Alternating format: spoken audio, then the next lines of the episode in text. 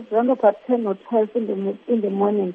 The member of the community was uh, collecting the waste and noticed the plastic and then it was, uh, there was a little bit of smell.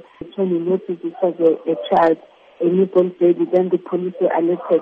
On arrival, the, police found the body of a three-month-old boy, uh, but at the moment the inquest docket has been opened for investigation uh, at the police station. We understand that the body did have several injuries to it. Could you tell us about this?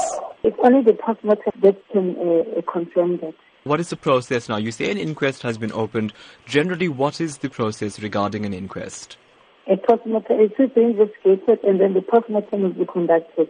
If there are any, if we are only guided by the postmortem which is found, like a person dead or the child dead, then if there are any injuries, the postmortem doctor is the one who is going to confirm that this, child was killed or whatever, but we cannot confirm as police.